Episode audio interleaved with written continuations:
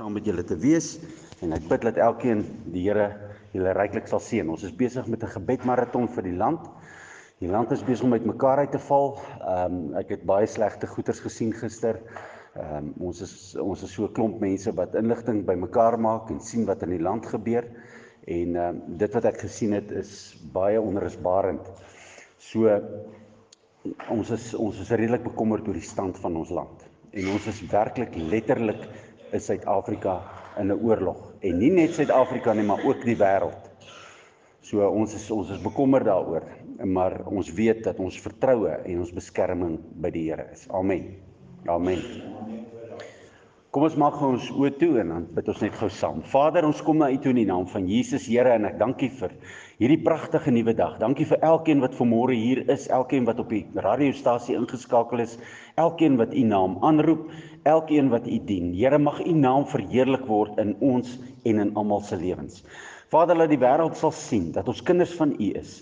Dat die wêreld sal uitroep, ons dien die Here die God van Abraham, die God van Isak en die God van Jakob. Drie die drie ene, heilige God, God die Vader, God die Seun en God die Heilige Gees. En Vader, elkeen wat dit ontken, is 'n anti-kris. En Vader, die anti-kris sal op die einde van die tyd saam in die helse vuur gewerp word. En ek dank U daarvoor in die naam van Jesus Christus, U Seun. Amen en amen. Kom ons sing lekker saam. Um, ons het so 'n paar liedjies gou gekies. Kom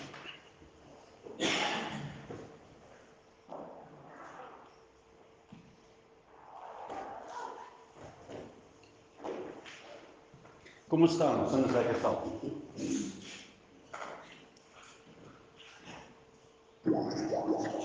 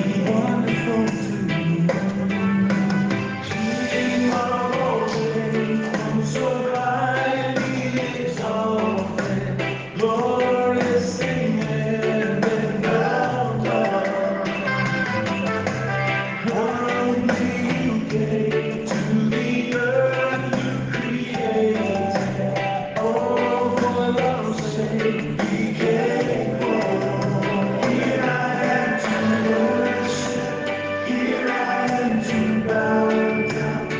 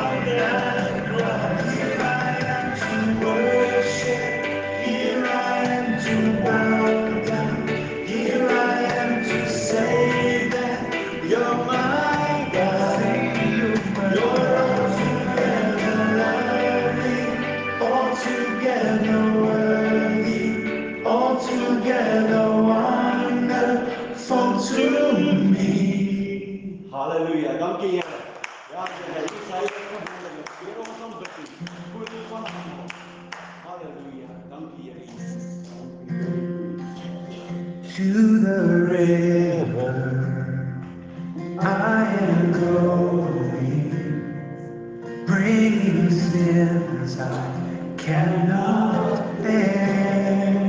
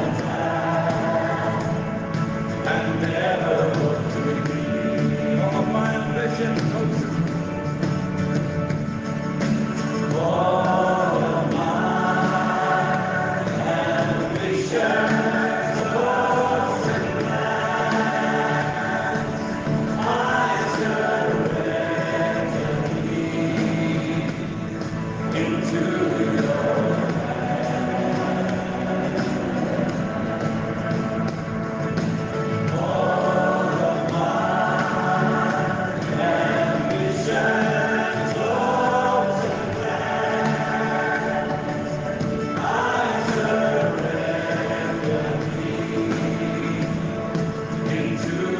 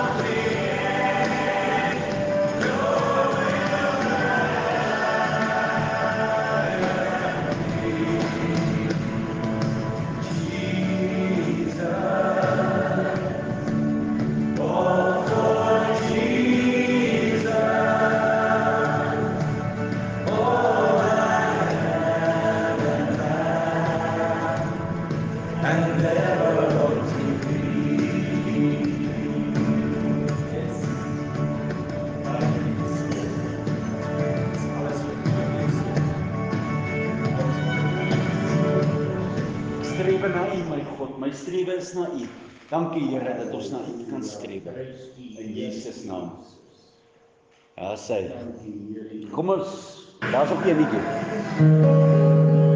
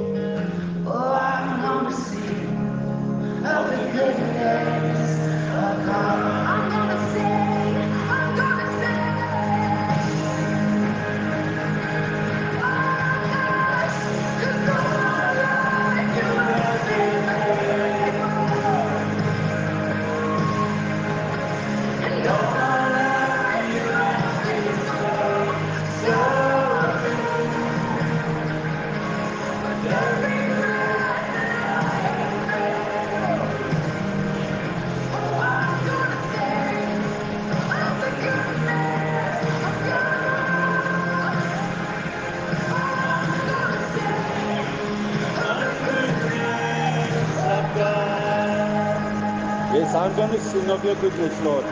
All glory to you, Lord.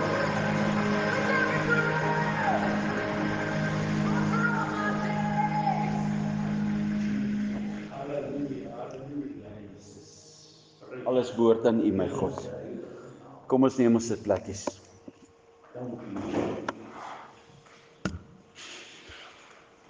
Nou vir die wat nou eers ingeskakel op die radiostasie, ons bid 'n maratongebed vir ons land en die toestand van ons land.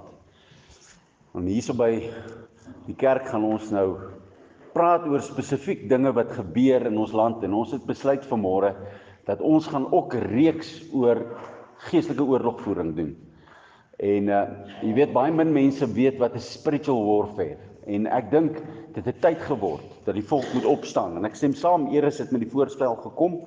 En ek stem volkome saam met wat hy sê en ek dink is baie belangrik dat mense begin wakker word dat ons wel in 'n oorlog gewikkel is. Ons is in 'n geestelike en 'n fisieke oorlog gewikkel. En uh my vrou preek baie vir my. As jy dink ek preek net op Sondag, my vrou preek 7 dae 'n week, 24 ure 'n dag, 7 dae 'n week preek sy vir my oor ons moet bid. So, sy sê vir my wanneer ek dinge sê soos byvoorbeeld dinge gebeur in die land en is nou gemors, dan sê sy van die vrug sal jy eet, jy beter ophou. Dan stop ek dit nou maar en ek probeer baie hard want my vrou preek raak en sy preek raak waar. Want die woord van God is suiwer en rein. Amen. Amen. En jy weet die Here gee vir mense vrou om jou te kan help, né?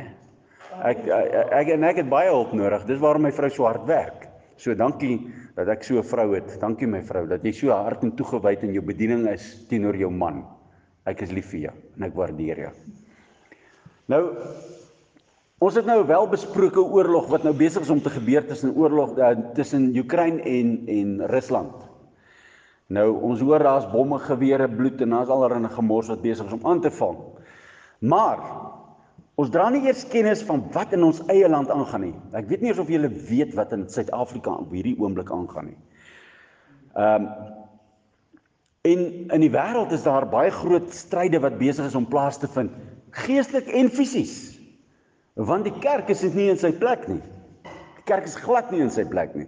Inteendeel, die kerk het so ver gedryf van God af dat ons nou al mense het wat ons soos ek vanmôre berig gekry het, iemand wat sê hy aanvaar nie God die Vader, Jesus die Seun en die Heilige Gees nie. Jesus is slank spoeg en ek weet nie wat alles nie. Dit is wat hulle geloof sê.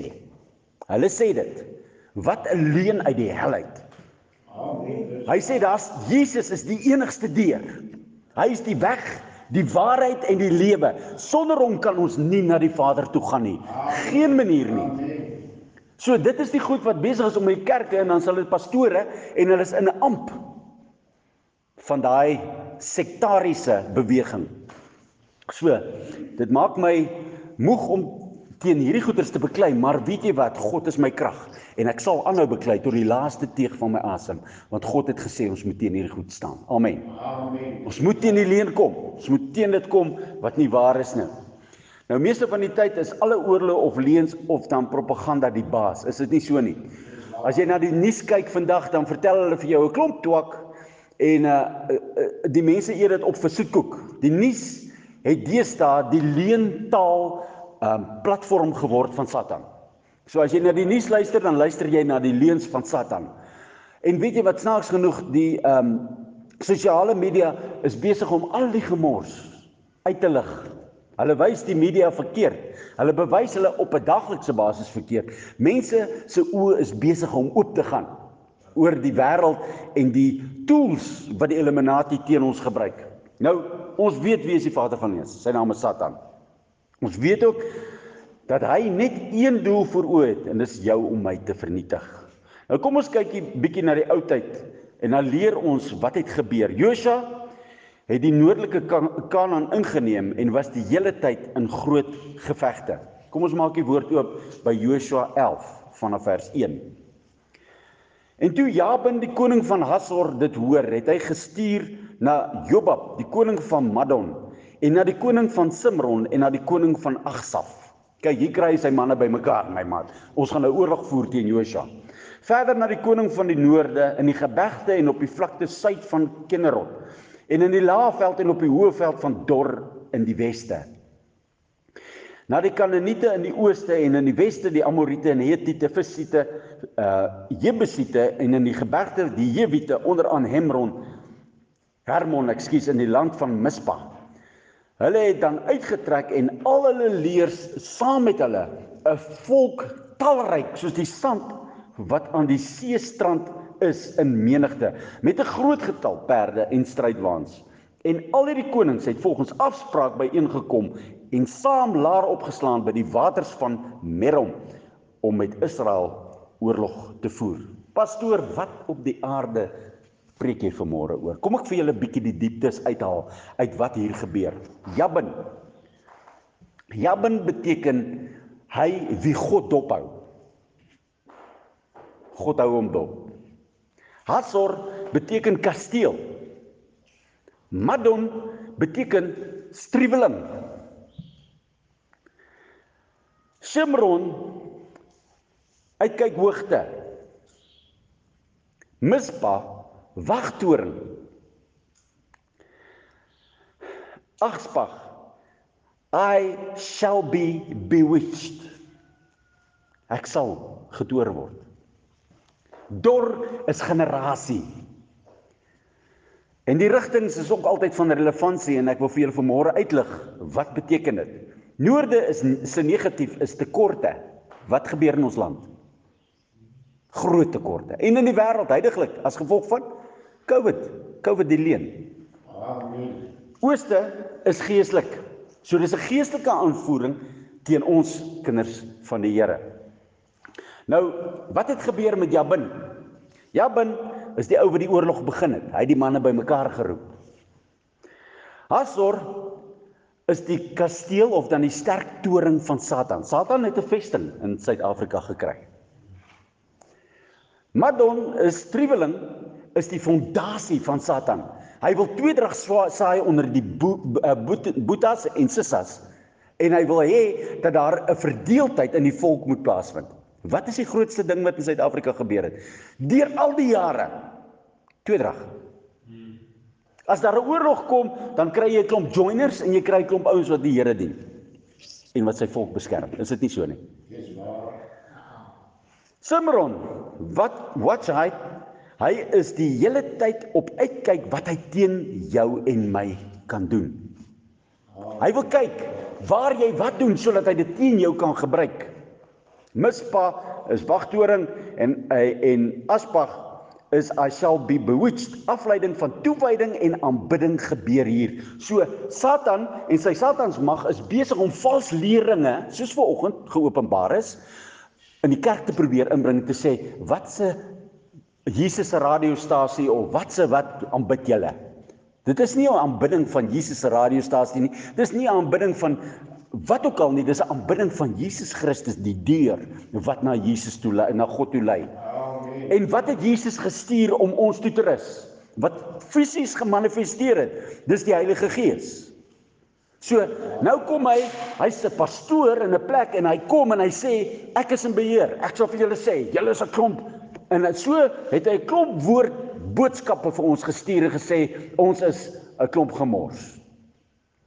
Hy probeer die kerk afkraak en die mense staan stil, hulle bly stil. Hulle is te bang om hulle monde oop te maak want wat gaan hierdie ou nou sê? Ek gee nie om wat hy sê nie. My God sê jy is anti-kris. Amen. Dor is generasie, die generasie wat deur die jare kom. Ek en jy, hierdie generasie wat ons is, Ons is die generasie wat die werk van die Here moet doen. Op hierdie huidige oomblik is ons hier vir hierdie tyd vir nou vir 'n rede. Amen. Nou kom ons gaan aan. Kom ons kyk so 'n bietjie 'n ander angle. Jabin, hy wie God dophou, weet dat God nie onbekend is met ons vyande se planne nie. God het sy oog op hom. God weet wat se planne het Satan met ons. En God dra kennis van alles. Met ander woorde, wat gebeur as God dra 'n eh, kennis dra van alles? Willem, ons praat met hom. Ons sê vir hom, Here, ek weet nie hoe om hierdie situasie te hanteer nie. Dan sê God, ek weet wat sy plan is. Amen. Ek los hom vir jou op. Kom net na my toe. Verraad, ek is die een wat jou die antwoorde gee. Ja. Jy geweet 'n seentjie. Ek vat toe ek 'n klein seentjie was, wat het met my gebeur? Ek het dinge geleer, maar ek het dit baie keer op die harde manier geleer want ek het nie na pappa toe gegaan nie. Ek het nie na mamma toe gegaan wat die antwoorde eintlik het nie. Ek het dit probeer op my eie uitsort. Dan maak ek 'n fout en dan het ek die gevolge daarvan. Maar as ek na pappa toe gaan en ek sê vir hom, "Dad, ons het hom dad genoem. Dad, dit en dit en dit," dan sê hy vir my seun, "Dis hoe jy dit hanteer." En onmiddellik is daar 'n sekuriteit wat in my plaasvind. Amen. Onmiddellik het ek die sekerheid in my lewe, dit is wat God wil hê ek moet doen en ek doen dit met alles wat in my is. Halleluja. Wat God sê, wees aan jou ouers onderdanig. Eer jou vader en jou moeder en jou dae sal verleng word, so jy gaan die munisipaliteit moet kry om my toe kom doodskiet. Want ek eer my vader en my moeder. ek is lief vir hulle. Right. Hasor, kasteel, die sterk vesting wat Satan vorm in jou lewe. En dit is gebou om jou te oorwin. So wat gaan jy doen met die sterk torings in jou lewe? Kom ons noem 'n sterk toring. Ek word kwaad en ek vloek. Dis 'n sterk toring. Ek minag 'n ander mens en ek stel myself bo hom en ek sê ek is beter as hy. Dis 'n sterk toring van Satan. Dis waar. Ek neem my lewe en ek ag my lewe baie meer werd as wat my vrou se lewe is. Want sy's onderdanig aan my, want die Bybel sê 'n vrou moet aan 'n man onderdanig wees wat die grootste leen is wat die wêreld verkondig, want die vrou het een geword met die man en sy moet onderdanig wees aan die geestelike sy. Punt. Amen. Die vrou is die hulp van die man soos hy net soveel sê, maar die man het die finale sê in Christus Jesus as hy gees gelei is. En as hy nie gees gelei is nie, dan mag die man nie die finale sê nie. Dan moet die vrou die finale sê. Sjoe. Hasor is gesteel die kasteel, die sterk vesting. Nou dit is oor gepraat. Madon is streweling. Streweling is dit wat hy tussen ons mense almal wil inbring om verdeeldheid te veroorsaak. Mense, jy streewel nie net met verdeeldheid in mense nie, maar jy streewel met goeders in jou wese. Daar's 'n 'n 'n 'n omroering in jou gees baie keer oor goed en jy weet nie hoe om dit te hanteer nie. Wat gaan ek doen? Hoe gaan ek dit hanteer? Waar gaan ek 'n uitweg kry? Hoe gaan ek die die lig sien? Hoorie, maar God doen alles. Nee, God doen nie alles nie. God gee vir jou verantwoordelikheid om te volbring baie keer om alles te bekom. Dis waarom ons land in 'n gemors is want niemand doen iets daaromtrent nie. Die kerke het het het het in Covid tyd toegemaak want die, die regering het so gesê, maar weet jy wie is die regering? Die kerk. Ons het gaan terugsit en ons het gaan sê, nee, pastoortjie, ons moet nou onderdanig wees aan die aan die aan, aan die uh, gesag oor ons aangestel. Maar as die gesag nie God dien nie, dan het jy 'n probleem. Amen. Dit is wanneer die kerk moet opstaan, dit is wanneer die kerk die Here moet dien. Dit is wanneer die kerk weer sy knie moet buig en sê, Here, ons soek u aangesig. Ons vra u hulp. Here, help ons deur hierdie ding. Bebid jy vir hulle? Nee, ons bebid hulle nie. Ons vervloek hulle. Is ek reg of is ek reg? Elke dag is daar 'n vervloeking op ons regering in plaas dat ons hulle bebid. As ons hulle bebid het, het die land alreeds wet en orde gehad. Amen. Maar die kerk het gaan terugsit in hulle stoele en die kerk los hulle laat hulle maak wat hulle wil. Simron, watch out. Sy uittoering is oor jou en sy familiêre geeste wat weet wat jy besig is om te dink, doen of sê. Het jy dit geweet? Dis wat hierdie um vrouens wat op TV kom. Wat daai vrou se naam? Daar was mos so 'n vrou op TV wat sê met jou ouma en jou oom gepraat. Ek probeer nou onthou. Ek het een keer gekyk net so 'n kort stukkie want jy ondersoek al die dinge. En ek het gesien hoe sy praat. Ek weet nie of Petro haar naam kan onthou nie. Maar in elk geval dan sê sy jou oom staan nou agter jou. jou oom is dood man. Hy lê in sy graf. Sy gees is by die Here of sy siel is by die Here of hy's nie by die Here nie. Dis waar. As sy gees nie by die Here is nie of sy uh, gees nie uh, by die Here of by die Here is of by die hel is, dit is waar hy is. Nou. Dan sê daai familiêre gees wat daai oom van jou bestudeer het sy hele lewe lank. Dan staan hy agter jou kamstig, maar dit is die dis die gees, dis die duiwel. Dan staan hy agter jou en hy vertel vir daai vrou presies. Dan sê sy ek's 'n kind van die Here. Watter Here?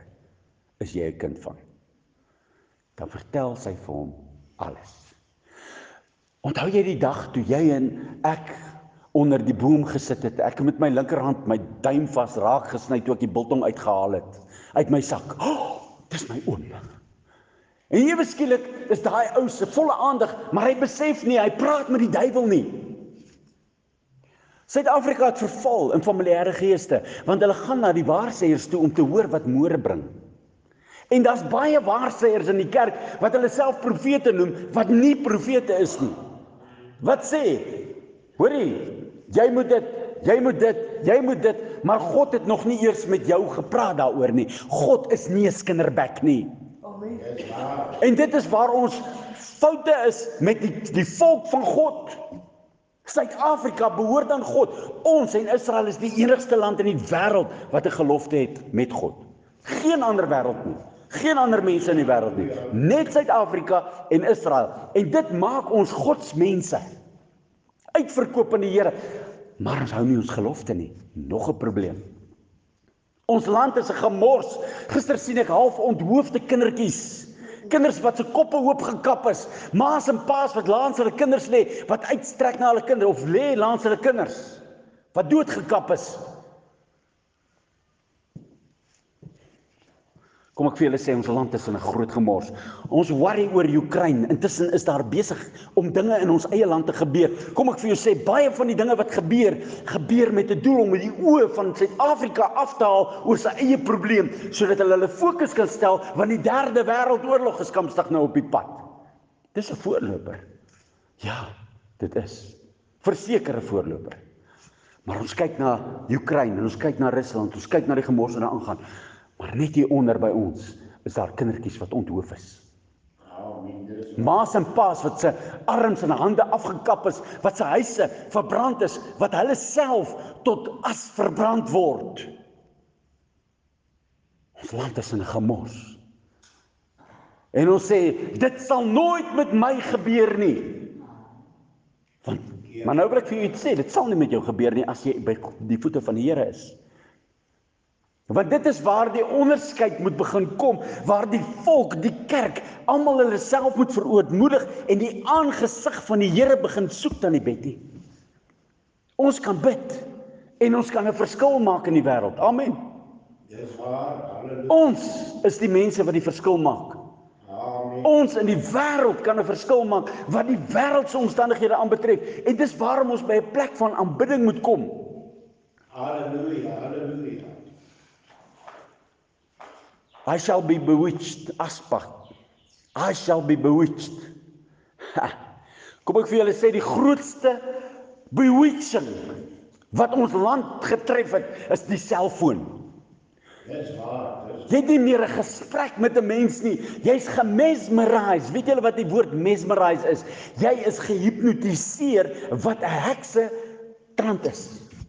As iemand vir jou sê ek wil jou onder hipnose plaas, dan sê jy in die naam van die Here bestraf ek die gees binne in jou.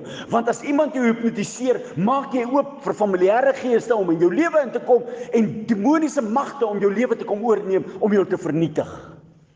dis waar. Ons gaan praat oor hierdie oorlogvoering volgende week en ek sê dankie vir Eris. Dankie dat jy my op 'n punt gewys het. Dor is generasie. Die gera die generasie is of uit God uit of nie uit God nie. As tekorte op geestelike en en geestelike aanvalle jou tref, identifiseer jy dit en weerstaan jy dit op die regte manier? En dis 'n vraag. Hoe weerstaan ons hierdie goed? Iets wat Petro gister vir my genoem het. Ons boere het skertsmit skermutselinge gewen. Kom ons noem een, Mayiba. Kom ons noem 'n ander een, gelofte dag wat ons tot vandag toe nie hou nie. Dis waar. Maar het ons oorlog gewen? Geen, nie een oorlog nie. Suid-Afrika het nie een oorlog gewen nie en dis waar wat sy sê. Hoekom? Kom ek vir julle sê hoekom? Want die kinders van God is nie op hulle knieë nie. Dis waar. Ons oorlogvoering begin nie met gewere nie. Ons oorlogvoering begin met op knieë, op die knieë voor God om die werk van die Here te doen, om proklamasies van oorwinnings te kry en om deurbrake deur te bid. Jy bid totdat jy die verligting in jou gees kry en dan het jy 'n oorwinning. Amen. Amen. Halleluja. Halleluja. Op hierdie huidige oomblik is Suid-Afrika in 'n onheils situasie. Geregeer deur 'n regering wat nie God dien nie, maar wat hulle 'n voorvadergeeste aanbid, wat beeste se vleis van velle afvreet man. En dis 'n feit. Hulle drink bokbloed. Dis waar. Dis waar. Weet jy wat by die by vereniging in Suid-Afrika hulle regte tot die ondergrond weggeteken onder dwang. Ons is die rykste land in die wêreld. Hoekom? Want die Here het dit vir ons gegee, maar ons het dit weggeteken onder dwang omdat ons volk nie op hulle knieë is nie. Nou ek klink nou vreeslik polities vanmôre, nê. Julle kan dit nou maar vat. Ek is nie Eugene Terblans nie, hoor. Ek is nie Eugene Terblans nie. Maar ek wil julle vanmôre iets wys. Ek wil julle wys dat God se volk moet terugkom op hulle plek. Amen. Daar's net een plek vir 'n mens vir God en dis op die regte plek. Halleluja. Halleluja. As jy jou pos verlaat, is daar 'n gaping in die muur. Dis waar. As mense begin terugval en mense kom nie meer kerk toe nie, wat 'n baie duidelike beeld is, dan gaan dit net erger gaan met die land. Want die mense is nie bereid om berisp te word, op hulle plek gesit te word, gelei te word, geleer te word en vegters te word in die koninkryk van God nie. Mense back off. Dis waar. Die land is in 'n gemors omdat God se mense nie hulle plek wil volstaan nie. God wil hê jy moet jou plek volstaan. Amen. Nou kom ek vir julle vanmôre sê, God se oog is steeds op Satan, maar ons moet kniebuig voor God en die vyand weerstaan. Hy sê, weerstaan die duiwel. Hy het nie gesê ek sal hom weerstaan nie. God het vir ons die opdrag gegee. Ons bestraf nie meer nie, want dit is nie kerklik aanvaarbaar vir sommige kerke nie. Dis waar. Nee pastoor, ons kan nie net doen. Hoe kan jy die duiwel bestraf in alles? Want die duiwel is in alles. Die duiwel is los. Dis waar. Jy en ek kan die kasteel en sterkvesting bestorm wat Satan geskep het en dit oorneem wat aan God behoort. Hy het op ons grondgebied het hy uh, sy torentjies gebou. Dis waar. Maar ons doen dit al jare lank nie meer nie. Of verkeerd. Ons ou volkie moet ophou verskil en eenheid in God begin kry, want Satan skep twis en ons val elke keer in die wip wat Satan daar vir ons volkie stel. Dis waar. Vanmôre weer op die radiostasie. Baie duidelik hierdie man wat 'n probleem het met Jesus Christus, God die Vader en die Heilige Gees. Hy lees nie sy Bybel nie. Wat se Bybel lees hy? Hy lees seker daai ander groen gemors wat deesdae uitgekom het waar die Bybel heeltemal verdraai. Dis waar. Nou as ons die bloed van Jesus oor ons en almal uh om ons trek, sien Satan dit en net die bloed hy kan dit nie hanteer nie. Satan kan nie die bloed hanteer nie. Net die bloed van Jesus het vir jou en vir my die oorwinning gegee. Daarom moet ons onsself beklee. Ons moet die bloed pleit van Jesus om ons skoon te was, om ons te bewaar, om ons te beskerm en ons op 'n pad van oorwinning te hou. Amen. Halleluja. Halleluja. Gooi alle leringe en ek wil vanmôre sê alle leringe, gooi dit weg. Dis waar. Hou op om te doen wat die Makarios Ministries doen. Hou op om te doen wat AGS doen. Hou op om te doen wat die NG Kerk doen. Hou op om te doen wat die Israelies Israeliese geloof doen. Hou op. Vanmôre sê ek vat net die woord. Amen. Kry net die Heilige Gees as jou leermeester. Dis hoekom hierdie kansel oop is, want hierdie kansel gaan net die woord verkondig soos wat die Here dit aan mense gee. Halleluja. Nie Okkert Brits nie, ek sal net die gitaar hierson. Wel, soms.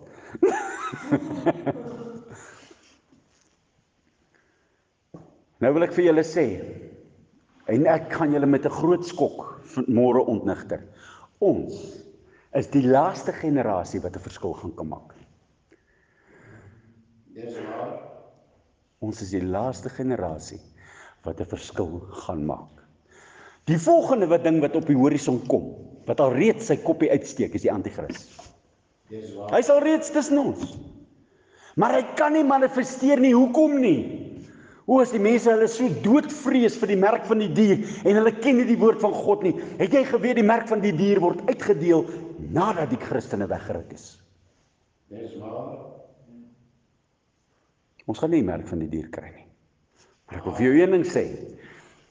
Hierdie ding wat hulle doen, hierdie eksperimentele inspuitingkies wat hy vir ons gee. En ek wil vanmôre gaan ek tone trap en ek gee nie om nie. Ek sê wat die Here vir my sê. Dis 'n voorloper van die gehoorsaamheid en die onderdanigheid aan Satans mag om die merk van die dier te kry. Dis waar. Pastoor, ek kan nie meer werk nie. As ek nie die inspuiting het nie, kan ek nie werk nie. Pastoor, dit en dit en dit en so gaan ons aan. Ons het geword 'n land, ekskuus, 'n land en 'n mensdom wat nie meer God vrees nie, maar ons vrees COVID. Ons het 'n land geword wat nie meer God vrees nie, maar ons vrees wat vrees wat die regering aan ons gaan doen. Ons vrees nie meer die lewendige verragtige God soos ons hom moet vrees nie. En as ek sê vrees, dan bedoel ek met respek en toewyding God te dien nie. Ons doen dit nie meer nie. Ons aanbid nie meer die Here nie, dis verby. Die mensdom het so dom geword dat hulle nie meer weet hoe om God opreg te dien nie. Amen. Die leraars het leuns begin verkondig en die mense het so skape agter hulle aangegaan. En pastore en dominees het alles gedoen om die regering van die dag vrede uh, uh, te uh, bevredig. Is ek reg? Is ek reg? Amen. Amen. Dit het tyd geword dat ons opstaan in die Here. Dit het tyd geword dat God se volkie weer sy knie begin buig. Dit het tyd geword dat ons grondgebied proklameer. Weet jy hoe kry jy 'n 'n land? Jy plant jou vlag en jy proklameer dit jou land. Dis waar. Die geestelike wêreld is jou en my verantwoordelikheid. Plant die vlag van die Here want Jesus is my banier. Amen. Amen. Jehovah Nissi. Hy is my banier. Plant jou banier op die land en sê hierdie plek behoort aan die Here. Halleluja. Halleluja. Nou ten spyte van tekorte en geestelike aanvalle, beveg en oorwin die vyand want Jesus het meer as 2 jaar 2000 jaar terug al die volle prys betaal. Maar ons staan nie daarop nie. Dis hoekom Satan Jesus wil ontroon. Dis hoekom hy sê Jesus is slangspoeg en ek weet nie wat noem hulle hulle nie. Dis wat hulle noem. Hy's 'n vervloeking en slangspoeg, dis wat hy hulle sê. Ek het dit gehoor Verkeerd. by iemand. Ek het vir gesê jy's verlore. Net gister sien ons wat ons land in ons land gebeur en ek het net om met julle gedeel van kinders wat half onthoof is. Weet julle daarvan? Weet julle daarvan? Die media lieg vir julle. Weet julle dat ons land heidaglik besig is om te brand? Oral is daar brande wat aangesteek word. Huise brand af. Strate word toegemaak. Die Satan eh, oefen in om ons land te vernietig. Dis waar. Dis waar. Daar's God se manne wat geprofeteer het dat as die land begin brand, moet ons weet dis hulle tyd. Maar ons bid nie daarteen nie. Het julle geweet Ninive se lot was verander omdat die volk of die, die inwoners van Ninive hulle self bekeer het. Maar Suid-Afrika wil nie homself bekeer nie. Hoeveel keer het Job al op die radiostasie gepraat en gesê bekeer julle? Hoeveel keer het Job al gesê in die dorp bekeer jou? Hoeveel keer het Job by wyse van jou en my wat ons met mense gepraat en gesê het, nee, wie, wie was dit wat in die Jona? Ekskuus, arme Job. He, dit was nie sy job nie, dit was Jona geweest. Hoeveel keer was ons die Jona wat vir die wêreld gaan sê het, bekeer jou, maar hulle bekeer hulle self nog steeds nie. Nou kom ek vir julle vandag sê en ek ek sê vandag in onder die salwing van die Here sê ek dit want elke woord wat uit my mond uitkom is onder God se salwing en daar's niks van okrit brits wat hier uitkom nie. As Suid-Afrika nie gaan bekeer nie, gaan Suid-Afrika vernietig word. Dis waar. Dis waar. Weet julle ook dat wet en orde met 'n rede nie teruggebring word nie en dat die pandemie alles deel is van die wêreldorde se plan van uitwissing en onderdrukking. Het julle geweet dat in die ou dae nou praat ons van die ou dae en ek het net 8 minute oor. In die ou dae het hulle maskertjies op die slawe gesit. Julle het geweet. Dit was deel van die onderwerping van die die slaaf. Hy mag nie gepraat het nie, hy moet sy bek hou. Wat gaan ons daaromtrent doen? 2 Kronieke 7 vers 13. Ek moet vinnig maak. As ek die hemel toesluit dat daar geen reën is nie of as ek die sprinkaan beveel om die land af te eet, wat gebeur in die Kaap? Hulle sê dit lyk soos wolke wat oor die dorpe kom. En as ek pes onder my volk stuur, klink dit bekend, COVID. En my volk oor wie my naam uitgeroep is, hulle verootmoedig en bid en my aangesig soek en hulle bekeer en hulle ver, uh, verkeer van hulle verkeerde weë, dan sal ek, sê die Here, uit die hemel hoor en hulle sondes vergewe en hulle land genees. Pastoor is Ou Testamenties, God verander nie. Vandag môre tot aller ewigheid. My woorde dan en dan alleen. Vers 15. Nou sal my oë oop wees en my ore luister na die gebede van hierdie plek. 2 Kronieke 7 vers 15. Dan en dan alleen as die volk hulle self bekeer, gaan God elke gebed wat ons op die radiostasie en wat ons in hierdie kerk of en waar ook al ons in die land nou bid, teen hierdie gemors wat in ons land gebeur, dan gaan die Here ons gebede verhoor. Maar ons moet verootmoedig. Ons kan bid hoe lank ons wil. Ons kan vas so lank soos ons wil, maar ons ons nie bekeer nie. Jy kan vas om gewig te verloor. Jy geweet, hulle noem dit intermittent fasting. Maar as jy vas met 'n hart gerig teenoor God, dan sal jy nie 1 kg gewig verloor nie en God gaan jou aanraak Amen. en 'n verskil maak. Halleluja. Ons moet weet dat bekering onvermydelik is. Ja, Here Jesus. Mooi teksies en mooi vertjies, mooi woordjies om die om die ou kerkie en die ou ou ou ou mensies wat kerk toe kom rustig te maak. Vertroostingkies, niks sal werk nie. Net een ding en dis bekering. Draai om Suid-Afrika en of word vernietig. Dis my woorde. Ja, Ek sê dit vanmôre en ek sê dit en ek en ek ek weet nie hoeveel mense daar luister nie, maar ek wil julle vanmôre sê Pastoor Okkert Johannes Brits dien die Here. En hy's 'n gemors, gered uit genade. Maar ek wil vir julle vanmôre sê, as ons nie gaan bekeer nie, gaan ons vernietig wees. Amen. Dis waar. God is liefde. Maar God is ook 'n God wat sy eie volk tot vandag toe verblind omdat hulle nie Jesus aanvaar het nie.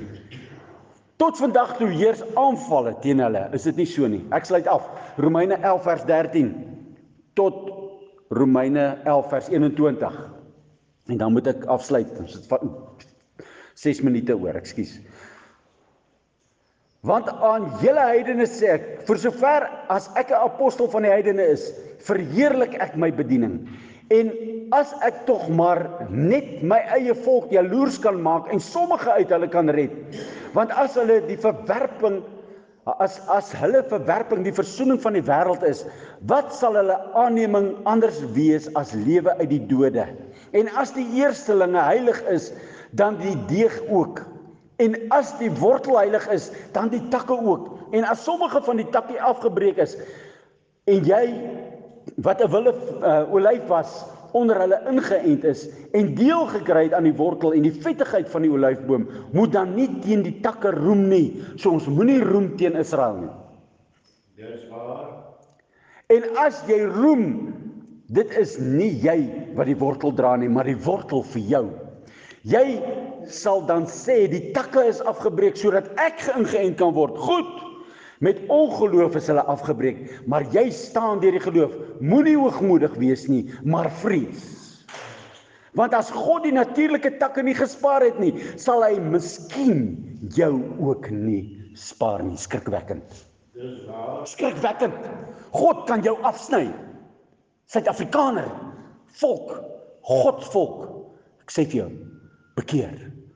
God kan jou afsny.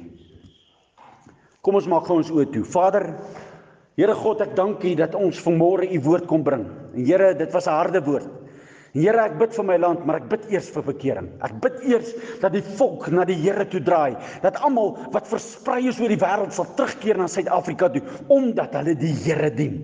Vader, ek roep die mense in. Ek roep hulle in na U koninkryk toe. Ek roep hulle in na U land toe. Ek roep hulle in as kinders en ge, uh, uh, let them be warriors of God. Daar's nie 'n ander ekspressie wat beter is vir my nie, Here.